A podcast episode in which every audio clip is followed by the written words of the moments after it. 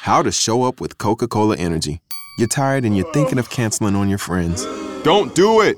Every time you cancel on a friend, a unicorn loses its horn and becomes a regular horse.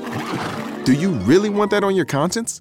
Instead, grab an ice cold can of Coca Cola Energy with delicious Coke taste and reinvigorating energy. Keep the unicorns alive! Show up every day with Coca Cola Energy. Energy you want, taste you love.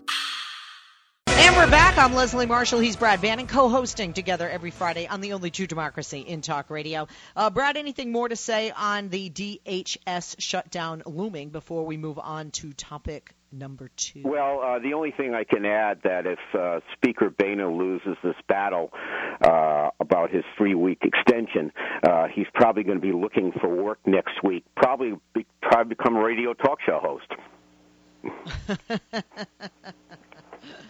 okay, okay. Don't hey, don't do that. Okay, there's a, few, a few, and a, too few jobs for people like you and me anyway. Um, let let's talk about this.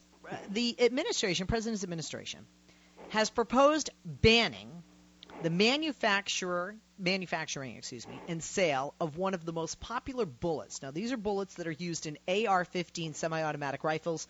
Those rifles responsible for a lot of the deaths at a lot of these uh, shootings, like Newtown, uh, as of late. Uh, this move obviously has enraged those uh, gun rights advocates, the NRA type folks. It's caused a run on the ammunition at gun shops across the country.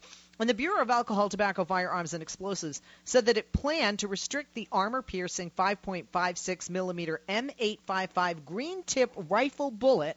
And the reason they said is because of new handguns that use the ammunition that pose actually a greater threat uh, to the police. Previously, uh, the millions of inexpensive green tip steel and lead bullets sold each year were only for rifles, typically used by target shooters and hunters. The ATF said, quote, with few exceptions, manufacturers will be unable to produce such armor-piercing ammunition.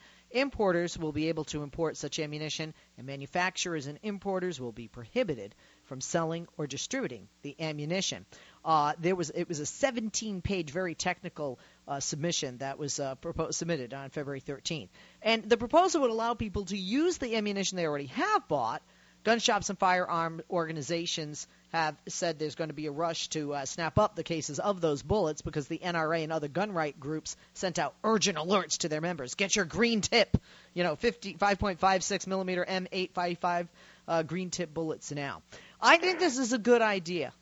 I think this is a good idea. You know, guns don't kill, people do, but an empty gun isn't going to kill many people, and certainly an M855 green tip um, it, you know, being used in these rifles that have, you know, been uh, responsible for the deaths of so many over the past few years, especially uh, kids in uh, schools and adults in uh, schools. If they're going to be able to, you know, use them in regular handguns now, well, that that just, in my opinion, you know, you know, put, puts the possibility for more vigilante justice or higher crime or you know not leveling the playing field for police officers to be able to do their jobs uh, just ups the ante there. Well, that uh, that is exactly why uh, ATF is proposing these le- regulations, which are have just finished a round of uh, hearings across the country.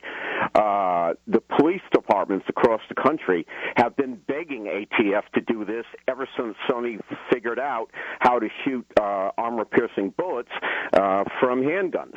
And the police say this is a great danger to the lives of police officers on the street, and they're getting outgunned in gunfights. And the police chiefs across the country have been begging ATF to do this for years. And what ATF would do, there are certain weapons you cannot sell in the uh, manufacturing in the United States or sell hand grenades, uh, bazookas, and what the uh, uh, what the ATF would do is put uh, the bullets, the armor-piercing bullets, uh, on the same list as hand grenades and bazookas and other weapons like that.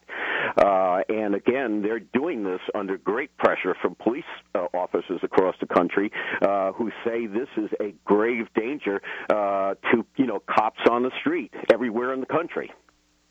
Uh, I want to talk about uh, just a few years ago, because there are people out there, especially those on the right, that say, look, the president couldn't, you know, get his gun, you know, we couldn't get universal background checks passed, and not just universal background checks. you know, but other legislation that's been put forth uh, to Congress, like in 2013, two years ago. Uh, there are those on the right, the NRA, and others that are accusing the president of seeking to enact by the back door the gun control measures that he could not pass in Congress two years ago in 2013. What do you think?